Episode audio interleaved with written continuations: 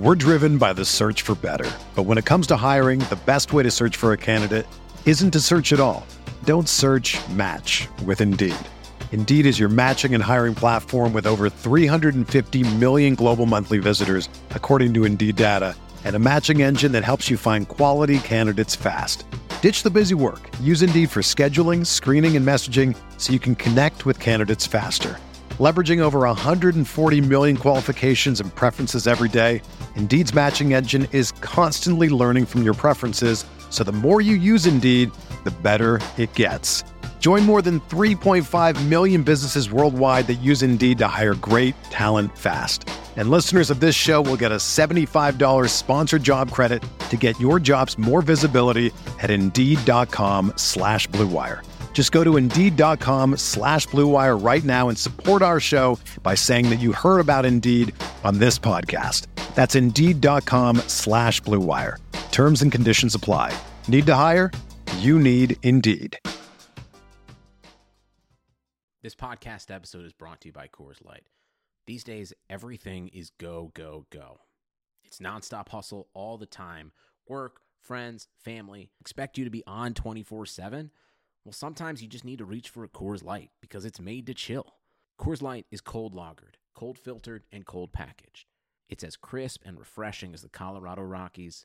It is literally made to chill.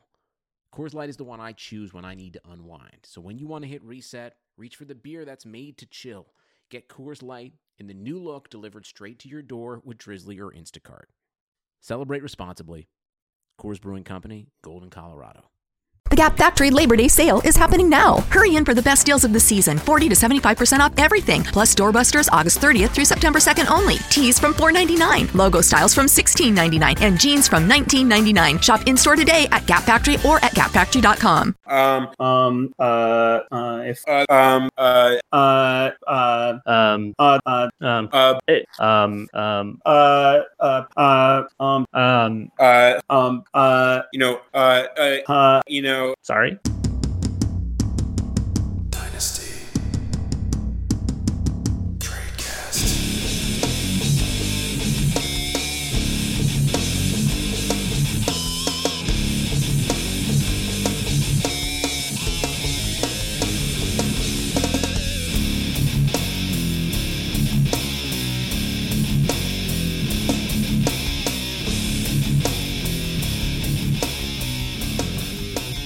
Hello, everybody, and welcome to another edition of the Dicey Tradecast on RotoViz Radio, brought to you by MyFFPC. Today, we are entering the end of July, beginning of August. Training camp is in session, and I'm joined by my good friend, my co-host Dan Sainio. How's it going tonight, my friend?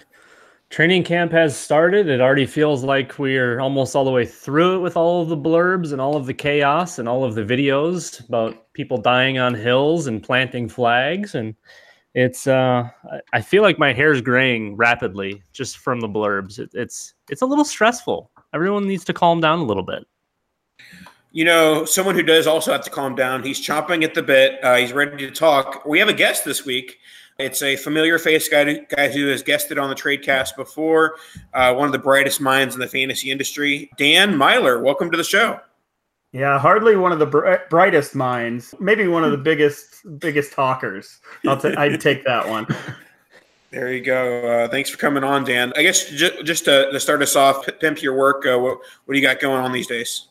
Same old, same old, same as every other time I've talked to you guys. Senior writer over at dynastyleaguefootball.com. Mm-hmm. Also am one of the co-hosts of the DLF Dynasty podcast. So check us out there. We got a lot of good content talking about a lot of the same stuff that you guys talk about as well. So I recently wrote the salary cap confidential series if I'm known for anything, it's probably being a salary cap guy and liking contract leagues and those kind of things. And I tried to boil everything into like a 10 part series over at DLF. So if you're into salary cap, go check that out.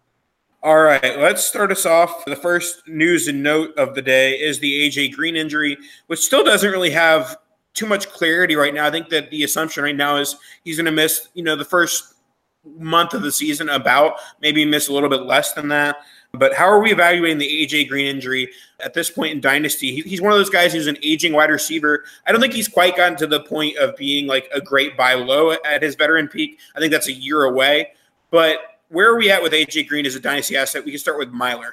Well, we all have so much trouble with these guys that have been elite assets before and are gaining age and, and reaching or already to that 30 year plateau and we start to get concerned that the downfall is coming. And geez these injuries are kind of mounting up with aj green. And and when you compound that with the quarterback situation there everything going on in cincinnati in that front office and how it's difficult at the very least to trust anything happening in cincinnati it just all adds up to a negative vibe for me really I, I, think more than anything, a lot of us as dynasty owners were excited about the 2019 season for AJ Green contract year, the potential that maybe he gets attached to a different quarterback in 2020, maybe even a different team or or a different franchise. Those were all positives as we looked at at Green going into this season, and now with this injury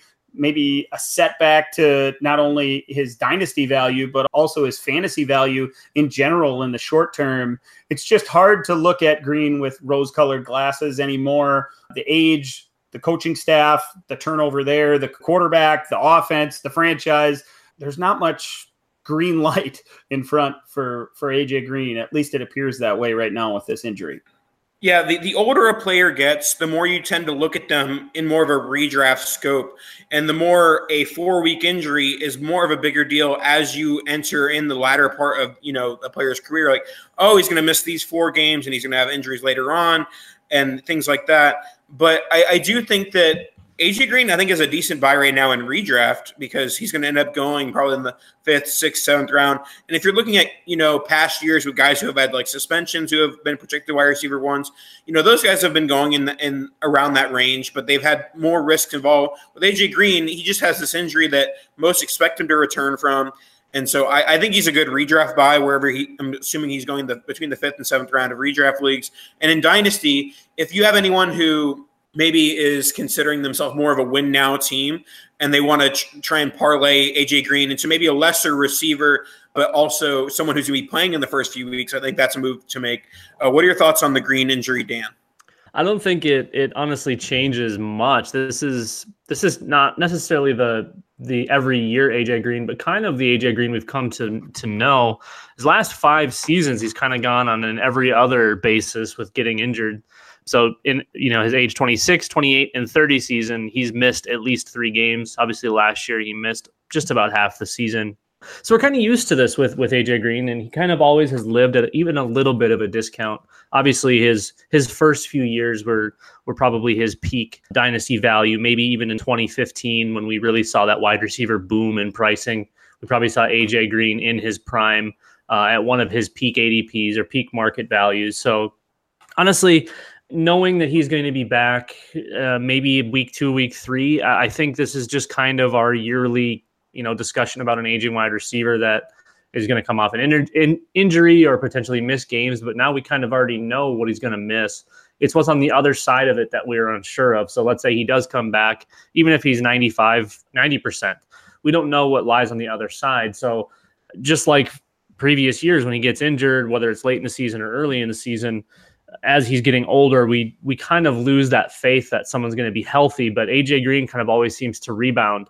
He's he's seemingly done it each season. He hasn't really been kind of done for the full year. I think his what last year, yeah, he played nine games last year. So obviously that was that was kind of a, a hurtful one. But I just feel like he's he's somebody that continues to bounce back and continues to produce, regardless of of Andy Dalton or the offense around him he's always in there putting up points. And and now at his age and obviously coming off this injury we're going to see probably a little bit of a of a, a discount on him. So i think now is a good time to buy just about everywhere whether it's dynasty or redraft assuming you're contending. Obviously if it's redraft you should be attempting to contend because otherwise you probably don't understand how that works. Uh, yeah i just i feel like yeah he's 31 or whatever he is but he's still all of an elite wide receiver even though he's on the backside of his prime Dan, you mentioned that he missed half of the season, and I think you were alluding to it, but he was super productive yeah. in that half a season that he was on the field for the Bengals. And despite all those negatives that I mentioned, including the quarterback and everything else surrounding the Bengals, especially last year with that offense and everything happening in Cincinnati, he was continuously getting double digit targets and catching six, seven, eight balls and multiple touchdown games, all those good things that we expect out of wide receiver one. So, like you, I believe, I don't want to put words in your mouth, of course, but I feel like when he gets back on the field, we're going to look at wide receiver one upside. I think a downside, really, of wide receiver two numbers. So, again, like you, I, I believe this is what you're saying. There is a buying window. And if you are going to get some kind of discount, it is time to to pounce on that. The thing about that is the time to do that is this week while the injury news is brand new and they're talking about up to eight weeks and maybe up to four weeks of being off the field in season because that discount doesn't last long. The, the guy who owns aj green especially if he is any kind of contender or or even a fringe playoff team is counting on Green to to be a big part of that offense, be a big part of his team and, and make it a run at something. So he's looking forward to getting him back. And for every day that passes, he gets closer to having Green in his starting lineup and that price starts to slowly go up. You know, Nathan, you mentioned that that he was a third round pick in in redraft leagues this year. He's a third round pick granted a late third round pick in Dynasty as well. And while that will slip because of his age and this injury, I expect it to be down just a little bit next month. It's going to rise ever so slightly, especially if he returns in week three, four, or five and has one of those two touchdown games that we've all come to, to know with AJ Green. And you mentioned the the buying window being like right now. Part of that too is is not allowing good news to come out because I'm guessing there at some point will be a oh look it's only going to be 4 weeks or it's only going to be 5 weeks. You don't want that news to come out when you're trying to buy. You want to buy now when it's oh it's actually worse than we thought and we don't know it could be 8 weeks. So like Dan Meylor mentioned, definitely go and if you are contending or you just want to get your hands on a on some some nice production for relatively cheap go and get yourself some AJ Green right away. All right, let's talk about the the main benefactor, at least according to Twitter, from this injury news. And that's Tyler Boyd. Now, there's kind of two uh, schools of thought directly with the Tyler Boyd to AJ Green news. And there's the okay, he's going to be the wide receiver one in, in the short term in that offense. He's going to get tons of targets. And then there's the looking at the game splits. There's game splits Twitter, game splits app for Rotoviz. It's a great app, but there are flaws with the game splits app, and the main one is when you look at the Tyler Boyd, AJ Green splits in terms of Boyd's production while AJ Green was out, it does look worse without AJ Green. And someone might say, oh, that's because the number one corner is on Tyler Boyd. No, it has a lot less to do with that and a lot more to do with the fact that Jeff Driskel was throwing uh, the ball to Tyler Boyd during some of that split without AJ Green. So, in general, when you take away that many targets from from the offense, it does benefit the presumed wide receiver one in Tyler Boyd. I, I do think that less so of a benefit to Tyler Boyd and more so of a benefit to John Ross because it just gives him the opportunity to get targets he's never seen, whether it be for injury or just the fact that you know he hasn't been a top two wide receiver in this offense. So it might be a short-lived, short-term, you know, blip in terms of uh, possible targets for John Ross. But I think that that's what this is in the early early season for Ross. Uh, thoughts on on this, uh, Meylor, as far as the number two and three receivers in the Bengals offense? Well, there's no such thing as a number three wide receiver in Cincinnati, at least in my opinion. I, I don't, I can't believe in any of those guys. I, I don't think John Ross is is going to take that next step. Although there were a lot of a lot of dynasty owners out there that didn't believe in Tyler Boyd after his first two seasons, and he took that step in year three. So while I'm not investing in in any of those receivers, I do I guess believe there there is a chance for somebody and, and obviously somebody's gonna gonna step up in that offense. As dynasty owners, I think we all have to believe that's going to be Boyd. And well, a lot of that talk on Twitter talks about how how Boyd had his success when AJ Green was on the field. There were instances when when Boyd was by himself alone on an island with a top corner and having some success in 2018 as well. So he's a year older. He had a nice season last year and he showed some of the upside that a lot of us kind of believed in when he was coming out of Pittsburgh. So I believe I feel like Tyler Boyd's going to have a nice start to the season as long as Andy Dalton is healthy. And and while I you know was kind of downplaying Andy Dalton and and his upside in this offense, he's the best option that they have. I'm I'm intrigued with this new coaching staff in Cincinnati. I'm hopeful that they add a little bit more change of pace, some electrifying plays, and maybe Tyler Boyd can be a big part of that, whether AJ Green's on the field or not. So I, I guess I'm a fan of Tyler Boyd. I have him in some places, so that may be the reason why. But you know, overall, I, I still don't have a great vibe with the Cincinnati Bengals it's just that somebody has to score fantasy points there. There are points to be had, and it can't all be Joe Mixon while AJ Green is out. Yeah, and I mean, it, you know, going back to kind of the original question that Nathan posed is is like, is this going to be a big, big bump for somebody? Is the wide receiver three going to emerge? You know, the volume's king. That's that's what we live and die by. So yes, Tyler Boyd's volume is going to take an uptick is AJ Green not being on the field going to help him? Probably not, because you have a, a, number two wide receiver in the NFL in Tyler Boyd. I don't believe he's a true number one. He works very well as a two. But now, again, we go and back and looking at him playing against those top end corners. Some of the time he dominates, some of the time he gets shut down. He did have a very good year last year when he was healthy and not, you know, having to catch balls from uh, other folks aside from Andy Dalton because, like Dan Meylor mentioned, Andy Dalton is by far their best option. We do not want to see any of those backups in there. We don't want to see any flea flickers. We just want to see them let Andy Dalton throw the ball because, unfortunately, that's what we have. I think the biggest benefactor is actually going to be Joe Mixon if AJ Green were to miss some time because that'll kind of force their hand at minimizing the offense a little bit and and just kind of allowing Andy Dalton to either dump passes off short to the, the running back or maybe even Tyler Eifert, assuming he's fully healthy, or just handing the ball off to Joe Mixon, or maybe getting the rest of those running backs involved more. Maybe we see a more run heavy offense, even though I don't think that's the path they'll want to go with this new offense and and kind of new everything. I, I just it, it feels like the volume's got to go somewhere, and you can't put it all on Tyler Boyd. I don't think they trust any of the other wide receivers enough to throw that volume there. So if AJ Green does miss some real time, I think we see an uptick in targets for Joe Mixon.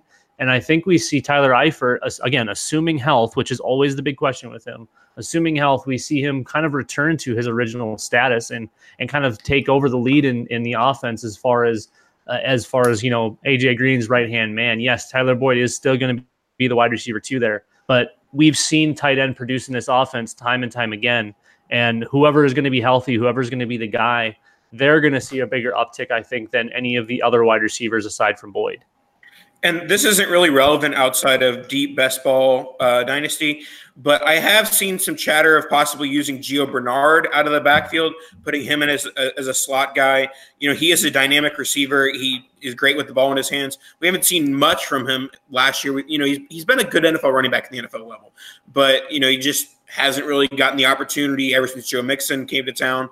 So I, I, I think that this is a shot for Bernard to show what he can do as a receiver uh, with AJ Green out as well. So not really a huge fantasy thing, but you know something to watch. The Gap Factory Labor Day sale is happening now. Hurry in for the best deals of the season 40 to 75% off everything, plus doorbusters August 30th through September 2nd only. Tees from $4.99, logo styles from $16.99, and jeans from $19.99. Shop in store today at Gap Factory or at gapfactory.com. The Gap Factory Labor Day sale is happening now. Hurry in for the best deals of the season 40 to 75% off everything, plus doorbusters August 30th through September 2nd only. Tees from $4.99, logo styles from $16.99, and jeans from $19.99. Shop in store today at Gap Factory or at gapfactory.com. All right, let's go on to the Giants wide receiving corps, which seems to be having all sorts of problems. First, we had the Sterling Shepard injury, I believe, on day one of camp. And then we had the Corey Coleman ACL injury and then Golden Tate suspension. So all sorts of mess. Daniel Jones is basically breaking everybody uh, in all, all sorts of manners. I guess we'll, we'll go uh, in decreasing severity. Uh, we had Sterling Shepard injury. I don't believe that ended up being serious. I think it's day to day. Him missing a couple days of practice. Am I wrong on that, Sainio? It sounds like just like more of a jammed thumb than anything. So I, I think he'll he'll kind of just yeah, like you said, day to day, week to week, whatever it happens to be. If it's lingering, it's lingering, but nothing serious, no surgery required. So we're okay on that front. I was sweating a little bit as you know the the number one Sterling Shepard fan. I was ob- obligated to to sweat at least one bullet out. But it looks like we're on the free and clear. I think the bigger hit here, obviously, without Odell Beckham, is going to be Golden Tate. We'll see what the NFL does.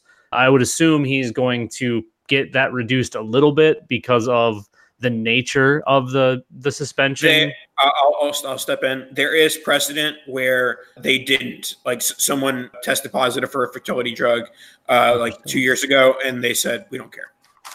Well, that's unfortunate because that's probably one of the items on the other side of the list that should be like, okay, you know what? Maybe let's give them one just for not really realizing what was in it or or whatever it happens to be. So if if they don't have Golden Tate and and if Sterling Shepard's even a little bit banged up, and now you don't have Corey Coleman, who, I mean, that was that was just kind of a big question mark, anyways. Now what do you do? Uh, it sounds like Darius Slayton's a little banged up too. So you literally have Saquon Barkley, and that is it. And you have two versions Evan, of Eli Evan, Manning. All the Evan Engram. Yeah, and Evan Engram is going to get absolutely destroyed. He's going to get hurt by week three if he's catch, if he's getting 15 targets every every game for the first couple weeks. It's it's just it's going to be a gong show in New York.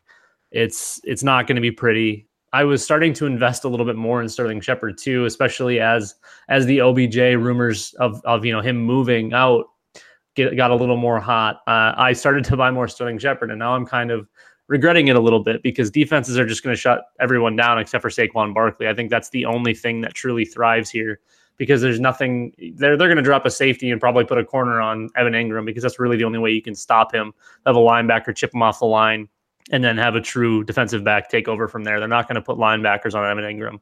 And Sterling Shepard, you know, slot corners or or number two corners can take care of him at least in a little in some, some fashion. You know, if he's getting wide uh, cornerback ones, we're probably in for a tough Sterling Shepard season.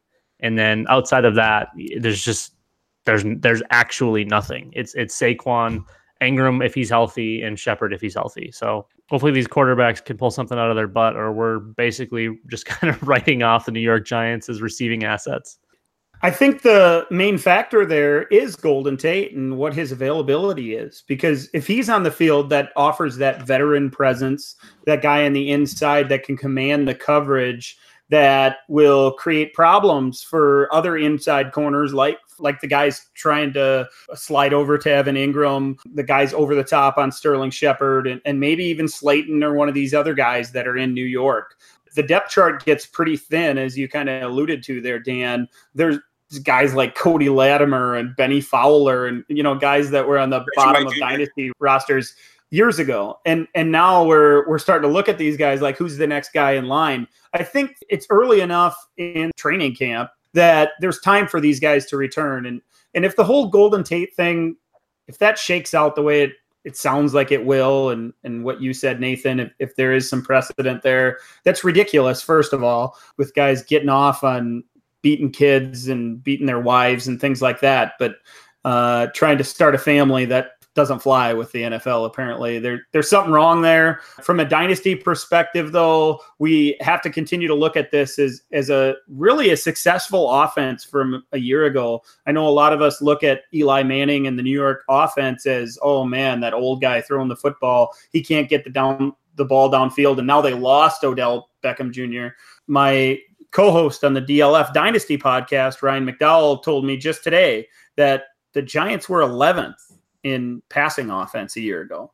And I know Beckham is not there, and that's a big factor, but th- it's still a factor. It's still something that we need to keep in mind. There's going to be balls in the air, they're going to be playing from behind. There's going to be trouble defensively for that team as well, which means they're going to be having to catch up on the scoreboard. So somebody's got to catch passes. I think if Golden Tate is on the field, going to be him and Engram.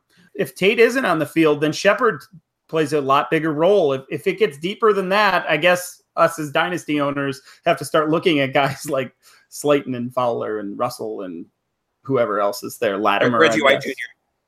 Reggie White Jr. There we go. Start Jesus. picking them up today, Nathan. You know it. Uh, got to get that on the waiver wire. Just to give my, my, my take on the Giants, I will say that Shepard is a buy if anyone's thinking that that injury is a major concern at this moment. And I don't think that even with a, a Tate, you know, when Tate's on the field, I think both Shepard and Tate will get plenty of targets. It's going to be a bad football team. Team is going to throw 35 to 40 times a game. And you know that that's going to be a plus for you know two guys that have been higher target guys in their careers than Shepard and Golden Tate. Before we move on to our next part of the show, just a little little tease as the kids talk about in the business. Dan and I had a little commission session where we uh, talked about a league idea that we might be starting. Uh, you might find out in the next 10 or 15 minutes, but that's just a tease. But I want to remind you that you can get a listeners only 10% discount to a RotoViz NFL Pass to the NFL Podcast homepage, rotoviz.com slash podcast. Your subscription is unlimited access to all of our premium NFL content. Best of all, it supports the podcast. And as a thank you for your awesome support, we have a RotoViz NFL Pass to give away. All you need to do is enter to subscribe and rate and review RotoViz radio channel on iTunes or your favorite podcast player. Do us a solid and hit that rate and review, and you gain an entry to our giveaway. Each RotoViz Pass you rate and review will count as an entry. The more reviews, the more chance you have to win. And here's another cool thing. If any RotoViz radio subscriber wins, they'll have additional year added onto the subscription. So there's literally no reason not to enter. Winner will be announced on an upcoming show. Rate and review the RotoViz network on iTunes and enter now. Beautiful. You know what's not beautiful? Training camp injuries. Uh, let's talk about some training camp injuries. Obviously, we just talked about AJ Green and, and Shepard to an extent. So we're going to talk more of a broad scope, not about a specific player. Dan Meylor, what's your first thought in general when you see maybe not like an ACL because that's kind of a foregone conclusion that it's out for the season, but when when there's you know not so much clarity in the injury news that's coming out. How do you use that information to, you know, try and trade players you have, trade for players that you don't have? what's your general thought when you see an injury news pop up on your timeline? My general thought is what's the avenue to take advantage of this news? So it's really a case by case basis. It depends on the player's age and where he stands in the depth chart and how serious it sounds like it is. You know, all this news especially with minor injuries, comes from who? Beat writers, guys that are following very closely the team. And and I tend to trust those guys. You know, I'm, I'm not there at training camp. I don't have that information. I don't have eyes on these guys and don't get to talk to the coaches and those kind of things. So, all of us as dynasty owners have to either believe them or not and maybe go off some past history and you know remember back to the last guy that you heard had a had a low ankle sprain compared to a high ankle sprain or, or whatever the case may be. So I, I think the best advice i can really give is what's the most likely outcome trying to figure out what the most likely outcome of the situation is whether it be from injury or maybe a blurb about somebody getting first team reps or something like that and then trying to find the avenue that will lead to you taking advantage of that information, whether that be trading the player away, adding the player, or or trying to find the player in the in free agency or the guy behind him on the depth chart. You know, it's not really a general philosophy. It comes down to the specific instance for me. Yeah, I think I think it all depends on the actual injury itself each player's history of said injuries. Now, if it's like a lingering soft tissue thing, if it's a high ankle sprain, if it's a broken bone, whatever it happens to be, you need to spend 5, 10, 15 minutes on the old Google machine, do a little bit of research on these relevant players. When it is an AJ Green or someone of, of actual fantasy relevancy, we don't need to worry about the fifth string, you know, tight ends. That those don't matter for us right now. But spend a little time, find out if these are if there's a history of the same injury, if it's something that that generally lingers, if it's something that people heal faster with. It's whatever it happens to be. You need to kind of stay on top of it if you want to do your true due diligence. And and maybe it is time to buy if you notice if you see maybe a little flaw in the system. Oh, he's going to be out for eight weeks. Well, normally it's four to six weeks. Okay. Well, now you're getting that little bit extra discount looking on top of it. So I think, and like with most everything, is you can't overreact, but you absolutely have to react. So find out what it normally happens with these types of injuries. Find out what how this player normally bounces back, assuming we have some sort of injury history. And if we have don't have injury history, maybe it's just a random occurrence, like most injuries are. Sometimes they are reoccurring, sometimes they do linger. But I mean, we have so much information readily available that it really doesn't take much time at all to do just a little bit of research and really figure it out. And I think Dan said it. You know, we, we got to kind of trust these beat writers who, who are around the team. They're with guys. You know, until we get the the coach's press conference or or the GM speaking, writing their letter to the press, whatever it happens to be, we kind of have to take the beat writer's word for it. And at the time, that's kind of what we have. So, those types of blurbs we have to take with a little bit of a grain of salt, just because sometimes they overreact, sometimes they underreact, sometimes they get it right. And you know, if it's if it seems too good to be true, oftentimes it is. There's just there's so many little tiny things that you have to be so careful of when we're dealing with training camp injuries and, and nothing's really set in stone. Because when these things usually happen during the season, we get a pretty quick response from the NFL, from these teams, because now they have to move on because they're actually playing games and they have to figure this stuff out. Right now, they still have time and, and they're giving these guys time to heal and, you know, time to get everything going. So do your research and this is actually the conversation where the salamander nickname originated from back on the DLF podcast with Dan Meylor and George, uh, Greek last name, Kritikos. Kritikos. maybe it was Dan. Maybe you said it. Somebody called me a snake. And then the very next day on the tradecast, Eric called me the salamander. And that was all she wrote. All right. So this is my take on training camp injuries. There's two type of injuries that I buy. It's the injury prone player that gets like a, a stub toe or you know a, a very minor injury that ends up being day to day and the the guy who has him on his fantasy team is kind of like oh here we go again with injuries with this player you know you, you see a lot with like a, a Dion Lewis a few years ago Sammy Watkins basically every year you use that minor injury as a time to say you get kind of kick the tires like hey how worried are you about this quote unquote injury prone player? And that becomes a prime time to buy at when, you know, obviously it's good to buy pretty much anytime with, with an injury when there's a discount. But I think that discount definitely increases when it's like, oh, this has happened all over again. And the person just kind of wants to get out from under the injury. Um, and then the other time I go out and, and look for injury buys is the season ending injury that I talked about, where at this point, you know, you when you see a season-ending injury, you say, "Oh, I'm not going to have this player for the entire season. I'm not going to have this player for you know until two years from now, basically," and that incites a panic with everyone. So obviously, it depends on the level of player. You know, 14th round startup picks, you really don't care what they're going to be doing a year from now. But when we're talking about you know top 50, top 60 type assets, if you can get a discount on a guy who ends up having a season-ending injury, which we haven't really seen that yet from from a top player, but it will happen eventually, sadly. But I think that's a prime time to buy those top players is when you say, "Oh, I've got a whole season ahead of me, or I won't have that player." Oh, here you can have this player who's not as good, but you'll have him this year. I think maybe with that, Nathan, it depends on the player's age. When Darius Guice went down to his year-ending injury a year ago, it was difficult to buy him, or at, at the very least, it was difficult to get a discount on him. So which kind of leads me to my other point that I was going to bring up is is sometimes it's not necessarily that an injury creates a discount, it creates a window. So instead of the owner saying, "Oh, absolutely not, I'm not trading this player," he's more likely to trade him at his current value than he was before the injury. So I, I think dynasty owners need to look at it not necessarily as a as a buying window because of the injury or that you're going to get a discount. Maybe it's just that he's more likely to sell the player because of either a short term or long term injury.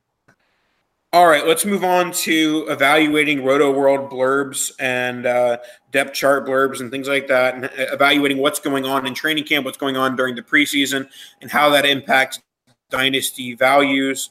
Meylor, when you when you see a blurb that's saying this player is in the best shape of his life, or see a blurb that says this guy didn't get any first team reps, how are you using that news to benefit you? Are you one that kind of buys into whatever the blurb is saying? Are you you know saying, oh, I, I'm not so sure if that's you know the number one way to build my team right now? Well, I for the record, I love blurbs. But I love to read and and find out what's going on, and and if nothing else I feel like it's what all dynasty owners are doing. And you know, there are some dummies out there that believe everything they see, and you can kind of read their mind because of it. Because so and so says this about wide receiver three on this team. Now, Joe, dynasty owner, believes he's the next up and coming big, big name in New York or Philadelphia or Washington or wherever. So, at the very least, all dynasty owners should be tuned into it, uh, whether it be Rotoworld or anywhere else, because other dynasty owners in your league are staying tuned and are are trying to get an edge on it, whether they're reading them correctly or not. I tend to do what Dan said earlier. I take these things with a grain of salt. I tend to let them set for a minute and try to get inside the the mind of the general manager or the coaching staff, the player, what's going on in that particular city because all the information isn't always there in those blurbs. Just because this blurb states that a random wide receiver three like uh, Marcell Ateman or or Hunter Renfrow in Oakland is getting getting big run this week in training camp doesn't necessarily mean anything. Antonio Brown's hurt and and he's not in camp yet. So so it really doesn't doesn't mean a thing. There's there's no no point of getting too excited about something like that. So I, I try to take, like I said, take it with a grain of salt digest all the information available, maybe look into it a little bit more. Yes, there are trade offers to be made. Yes, you have to react to any trade offer that's made towards you, and you should be checking out those blurbs to make sure you didn't miss anything in the last few hours that that made that other owner send the offer. But for the most part, you just need to do your best to separate the good from the bad. For for all the Phillip Lindsays of the world who who got those positive vibes a year ago, there are so many more that have gone with a with a shout or a, or something like that and and and faded with a whisper because we never heard from them again. Yeah, I, I, mentioned it with with the injury news. It, you have to react without overreacting or underreacting. You, you, it's hard to find the adequate reaction, but you have to do something with it. Uh, obviously, when when we are talking about relevant players, that's when you need to react accordingly. Obviously, context matters. Where the blurbs are coming from? Is it coach speak? Is it coming from the quarterback? Is it coming from beat writer? It, it depends where these things are coming from. Hey, I just watched so and so get first team reps Okay, great. If the coach says, hey, we're running this running back with our first team right now to see how it goes, that means way more when the coach says it than it does when Joe Schmo beat reporter says it. But again, like we've said it 45 times, you have to take it with a grain of salt. Context matters and and it's it's so important to do as much as you can with these little pieces just to stay on top of things without overwhelming yourself you can't do something with every single news article that comes out because you'll lose your mind. You'll have you have reports on both sides of every story that are saying one thing are, and saying the other thing. Such and such is is doing so well in camp versus oh well he's out there. It's like it, we we get so much information now that there's a lot of conflicting reports. There's there's a lot of there's a lot of smoke and oftentimes where there's smoke there's fire but you know, the rest of the time when there's smoke, there's just some dude standing back there smoking weed or something. Who knows? so it, it, you do really have to be careful, but you do have to absorb as much as you possibly can just to stay on top of it.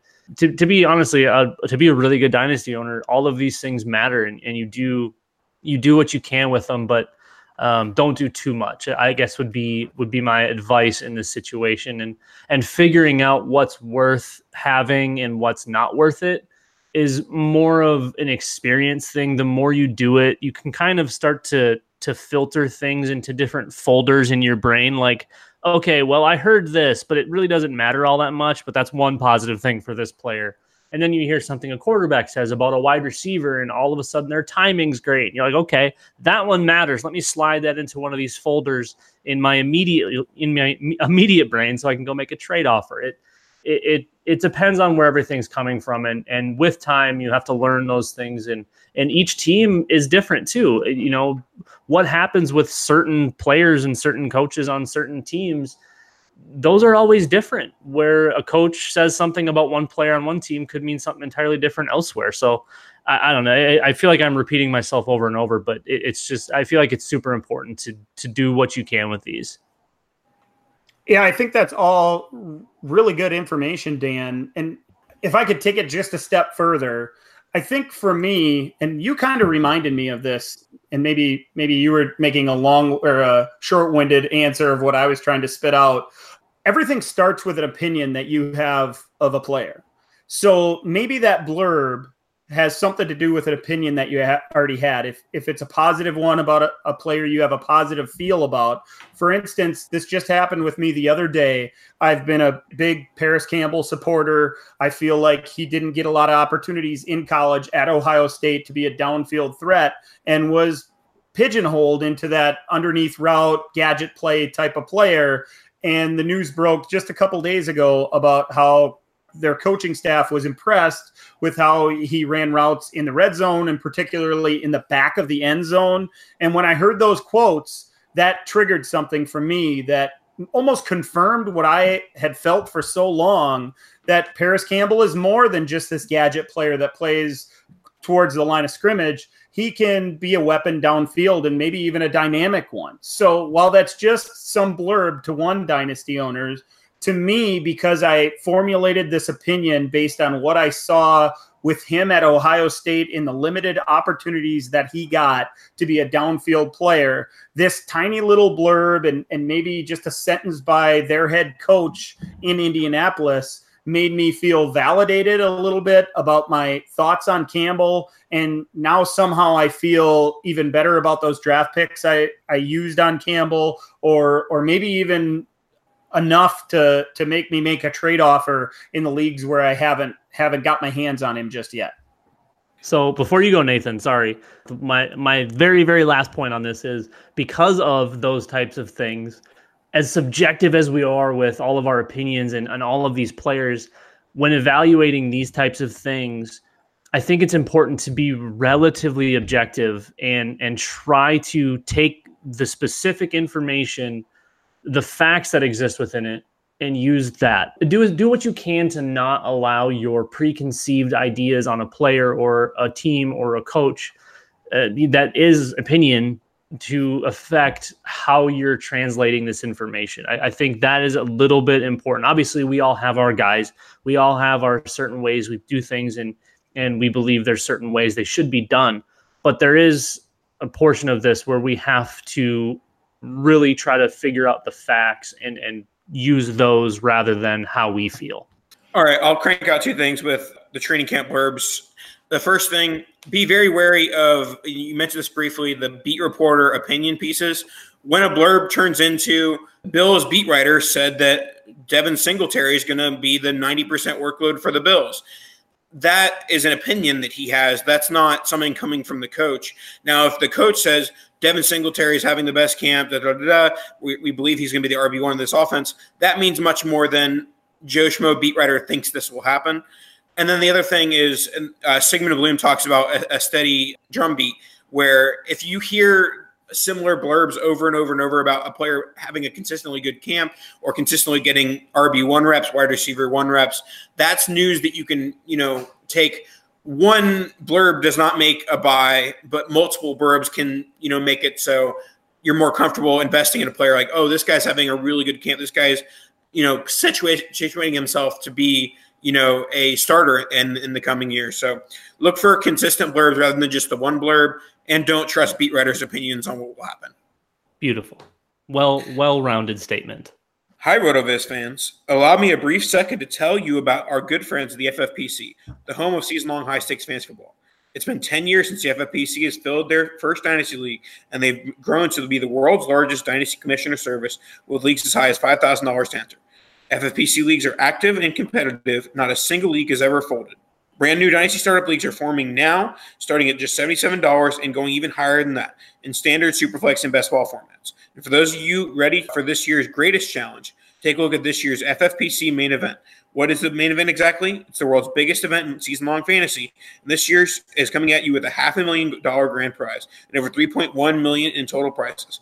Come to Las Vegas for a three day weekend of live drafts and festivities at a Planet Hollywood Resort and Casino or draft online from the comfort of your home. Main event drafts start on August 23rd and run through the start of the season.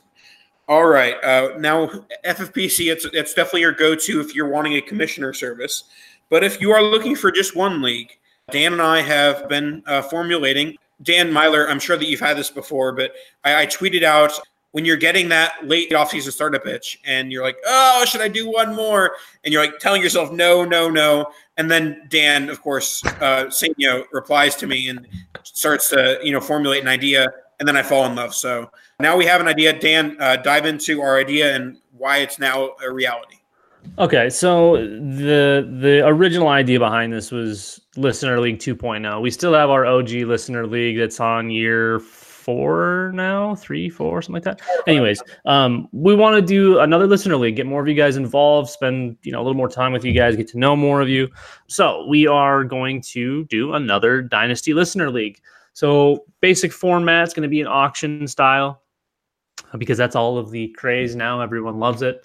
And we're going to switch it up a little bit as far as just your kind of standard lineup goes. So it's going to be a two QB, two RB, two wide receiver, and four flex.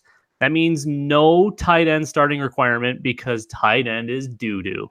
So inside those four flex spots, you can start a tight end if you'd like, but it's not a requirement. So we're really stressing more on the quarterbacks, the running backs, and the wide receivers. It is also going to be a Devy league.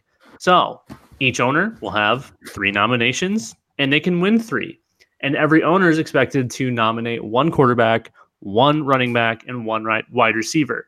So we're kind of balancing out that entire equation, trying to make everyone force everyone's hand just a little bit, make people uncomfortable, learning new names, learning new new positions, all of that fun stuff. And then we also, uh, with the rookie auction, it is going to take place during the NFL draft. As players are drafted, they will be nominated. Once they are nominated, you can start bidding on them. So for all seven rounds, as position players are drafted, anybody that wasn't auctioned in the Devy portion will go up for bid in the rookie auction and you can bid on them there. The tradecast portion of this we are doing a required monthly silent auction. What is that? Are you you're asking? So at the beginning of the year, we will go for uh, a 12 month calendar and good old random.org take all 12 owners and everybody's going to get one month and within your month you are required to put up one of your players and it has to be someone that falls inside the top 100 of dynasty adp Okay, so we're opening up our dynasty windows and our trade offers come through. You will be accepting the best offer that comes through for your silent auction player after X amount of time. You can set it for a week, you can set it for a day, you can set it for however long you want. But within your month, you are required to trade one of your players for whatever package comes in. Now, some of you are saying, wow, we're just going to get ripped off, blah, blah, blah.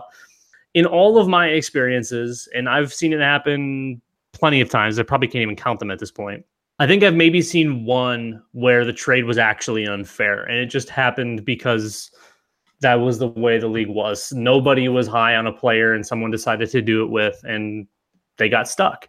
All of the other ones, the trades have been basically market value. So with this, we're just kind of making everyone trade. Not not that they won't trade already, but we're adding another curveball to the league just to make it a little bit more fun. So we're still figuring out scoring and and um, buy-in and all of that stuff. But if you are interested, and in, it, it, it, will be very cheap regardless. yeah, so it won't it, be much. It won't be much. Yeah. So if if money is a concern for you, don't feel don't make that the reason why you won't won't hop in on this. So just to give a brief rundown, we would like you to uh, submit a rating interview. All you have to do is uh, just tag Dan and I and just say, "Hey, I'm interested in joining the the, the new Listener League, Listener League 2.0 And then we'll get get it started. We're hoping to start at the beginning of August, maybe the second week of August, get that going. But other than that, that's basically how we're going to get this going And so, anyone who's interested in getting a little wacky with our dynasty settings, uh, obviously a lot of stuff on there. I will be tweeting out uh, the bylaws just so everyone can take a look before they say, I definitely want to be in this. But other than that, you know, this is what happens when Dan and I get talking on a random Wednesday night. it gets ugly fast. That that happened. That went from zero to sixty like that. You know, it also goes to zero to sixty. The dynasty courtroom. Now entering the courtroom, Judge Dan Meylor.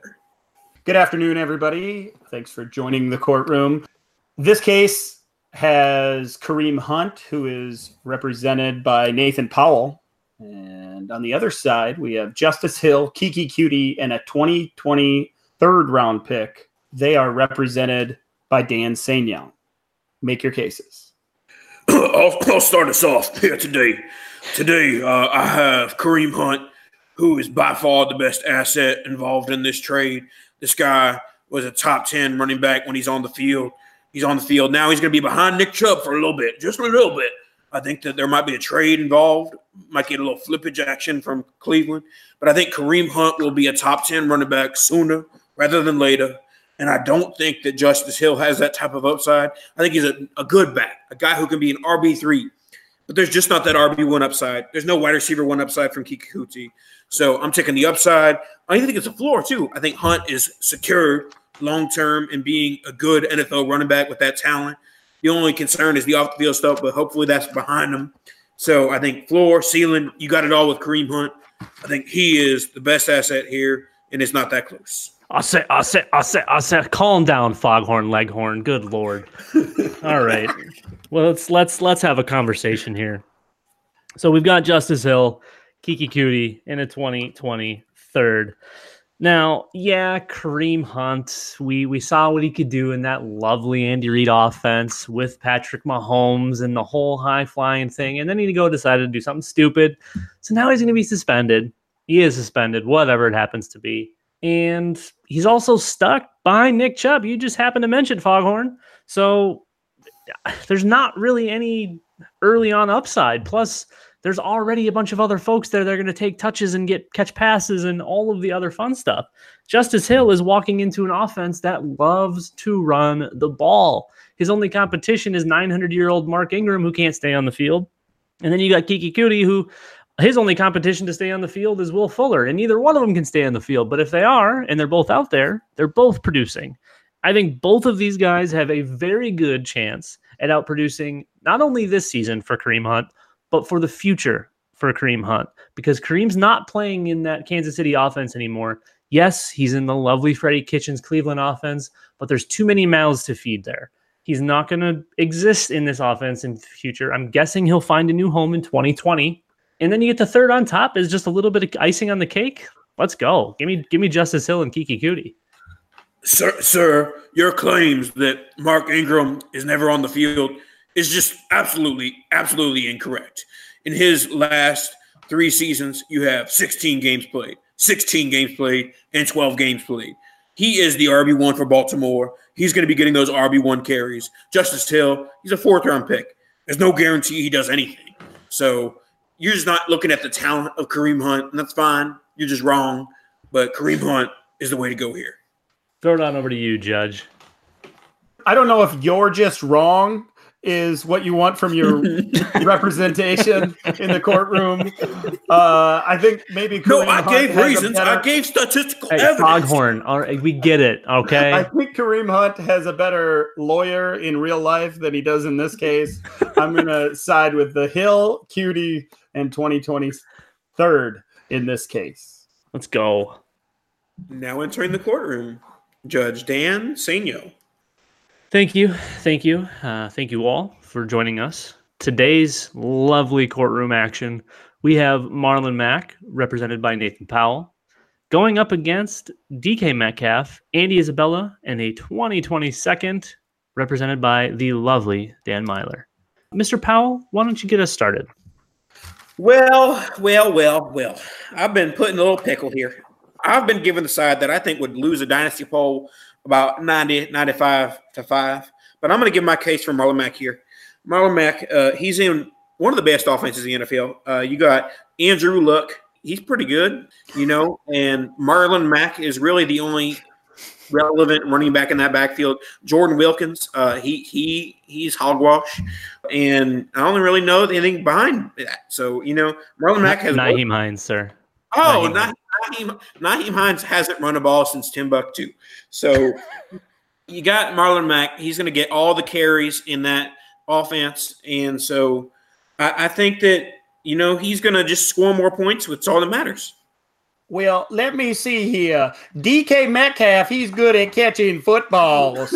so I guess I guess I should win this one. Eh? Jeez, Nathan. Holy cow. Marlon Mack is the most overrated running back according to ADP in in any dynasty ADP that you look at. He's at 38 and guys around him at any position include Adam Thielen, Tyreek Hill, AJ Green, DJ Moore, T.Y. Hilton, Aaron Jones, Chris Godwin, Calvin Ridley, David Montgomery, and Cooper Kupp. I will take every single one of the players around Marlon Mack over Mack himself. Metcalf, on the other hand, is one of the lowest valued according to ADP, all the way down at 79. And guys around him include Kareem Hunt, who we just talked about, Baker Mayfield, a quarterback. What? Will Fuller, AJ Brown, Robbie Anderson, Mark Ingram, Sterling Shepard, almost said Sterling Sharpe there. Uh, James White, Royce Freeman, and Chris Carson. Give me DK Metcalf over all of those guys. So I'll take Metcalf nearly straight up for Mack in any dynasty league, in any spicy. setting.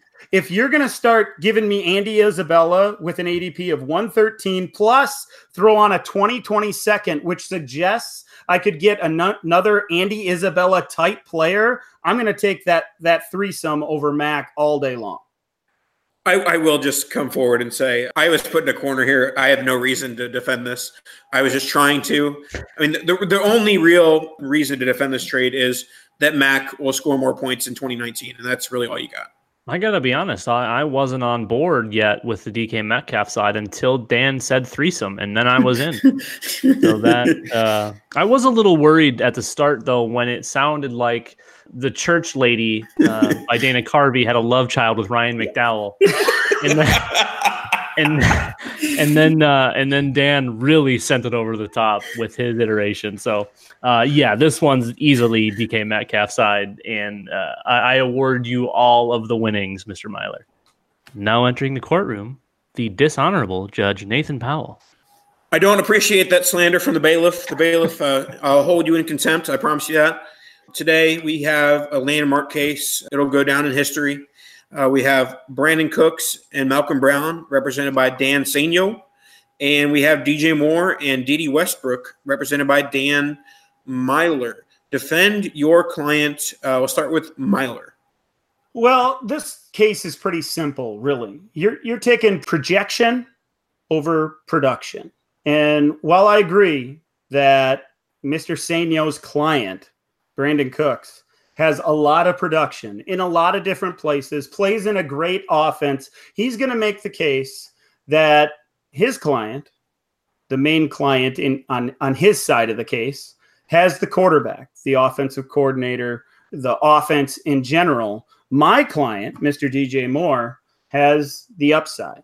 Also has a great quarterback in Cam Newton who has had a history of taking wide receivers to the next level in their game and currently is valued at a very valuable price of 36 overall according to DLF ADP. Mr. Moore comes in at wide receiver 17, while you're paying a tax of getting Brandin Cooks at wide receiver 12. Now, Mr. Moore in Carolina doesn't have a lot of competition for touches in that offense outside of a very good running back in Christian McCaffrey. And note I said running back in that case. While in Los Angeles, Mr. Cooks has two great wide receivers which happens to be the same position that Mr. Cooks plays, in Cooper Kupp and Robert Woods. So I asked the courtroom, would you rather have the upside of a wide receiver that has wide receiver one upside in an offense that needs a wide receiver one, or would you have the current wide receiver one in a great offense that spreads the ball around to a lot of elite athletes. I think I'll take DJ Moore and the upside in Carolina. You have a, a tough, tough battle to fight here, uh, Mr. Sainio. Go ahead. Yeah, we're worthiest of adversaries. Uh, I will start with the unfortunate lack of talk about Dede Westbrook, uh, Mr. Meylor. You you were defending Mr. Westbrook as well. Uh, I, I, I, I like me some DJ Moore as well, but uh, let's let's put some respect on Dede's name, okay? And you know, you're hurting you, yourself here. You're... Hold on, hold on, hold on, hold on. Calm down. You you brought it up. You you said production versus potential. I'm all about potential. I love potential, but you cannot disprove the production because the production has been there time and time again, even with limited target shares when playing with other elite offenses. We look at this Rams offense. Brandin Cooks only received 117 targets last year, 114 the year before, 117 the year before that. He has not seen over 120 targets since his 22 year old sophomore season, and yet he's still putting up 1,000 yard seasons. His touchdown potential is slightly limited. I get that. He has never scored double digit touchdowns, which sure, you can you can use that against him. But his yards per catch is always outstanding. It's always impressive. And he always coexists with the rest of his team. Now, he does have one of the most explosive, if not the most explosive offenses in the NFL with the Los Angeles Rams. They've got running back controversy galore right now. They've got Robert Woods, they've got Cooper Kupp. We saw all of these guys coexist last year, and the only thing they added was a little insurance policy on Todd Gurley. This is another year they're all together, another year they're all working together, another year for Jared Goff to grow and excel. And all I see is upside. The other portion of this is a little bit more upside, and that's Malcolm Brown, someone that just kind of gets lost in the dynasty gutters. Sure, they have Todd Gurley. Sure, they brought in Darrell Henderson. But let's not forget that they matched and signed Malcolm Brown because this is a guy that the team liked. This is a former dynasty darling. Dynasty owners were were clamoring over this guy. They thought he could be the next big thing. He still got the game. He struggled with injuries, but they brought him back and they want to use him. And we all know Todd Gurley's legs about to fall off. And yes, they drafted Darrell Henderson, but Malcolm was the guy first. So I think if we're looking at a number two and carries there, it's a very good chance it's Malcolm Brown. All right, order, order, order, order. We had some lengthy, lengthy arguments in this courtroom today. I no chance I, at a rebuttal, Judge. Oh, I mean, you can go ahead. I would like to bring back Mr. Sainio's comments about 117 targets last year for his main client, Brandin Cooks. 117 targets last year in 16 games. Meanwhile, Cooper Kupp, the best wide receiver in Los Angeles, don't talk about Robert Woods that way. Don't talk about Keenan Allen that way. I'm sorry. I'm sorry for the Rams, I should say. Uh, Cooper Kupp in a half a season, eight games, 55 targets. It took an injury to the real top receiver in the offense to save Mr. Sainio's client season a year ago. If I had to bet, I would say that it is more likely that DJ Moore is closer to his 12th wide receiver ADP than his 36 a year from now. And I would have to say there's a pretty good chance that Cooks is closer to 36 than he is to 12 now.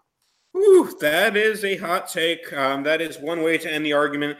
And with that, I will rule in favor of Mr. Meylor, in spite of his lack of wanting to defend Dede Westbrook. I think I don't need what, him. I don't need him, Judge. I, I think you do. Home. I don't need him. I think DJ his, Moore over all them clowns. All righty. Uh, take your win with grace. And we were going to wrap up the show. Make sure to check out the listener league bylaws when we when we tweet those out and let us know if you want to hop in on some dynasty Devy, auction, all sorts of madness going on.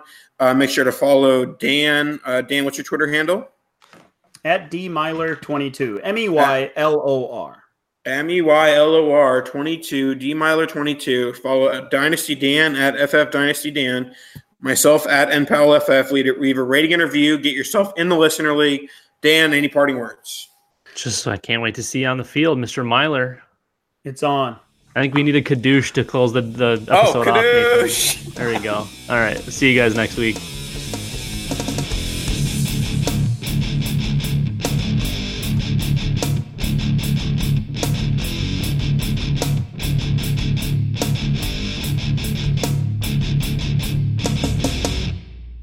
The Gap Factory Labor Day sale is happening now. Hurry in for the best deals of the season 40 to 75% off everything, plus doorbusters August 30th through September 2nd only. Tees from $4.99, logo styles from $16.99, and jeans from $19.99. Shop in store today at Gap Factory or at gapfactory.com. The Gap Factory Labor Day sale is happening now. Hurry in for the best deals of the season 40 to 75% off everything, plus doorbusters August 30th through September 2nd only. Tees from $4.99, logo styles from $16.99, and jeans from $19.99. Shop in store today at Gap Factory or at gapfactory.com.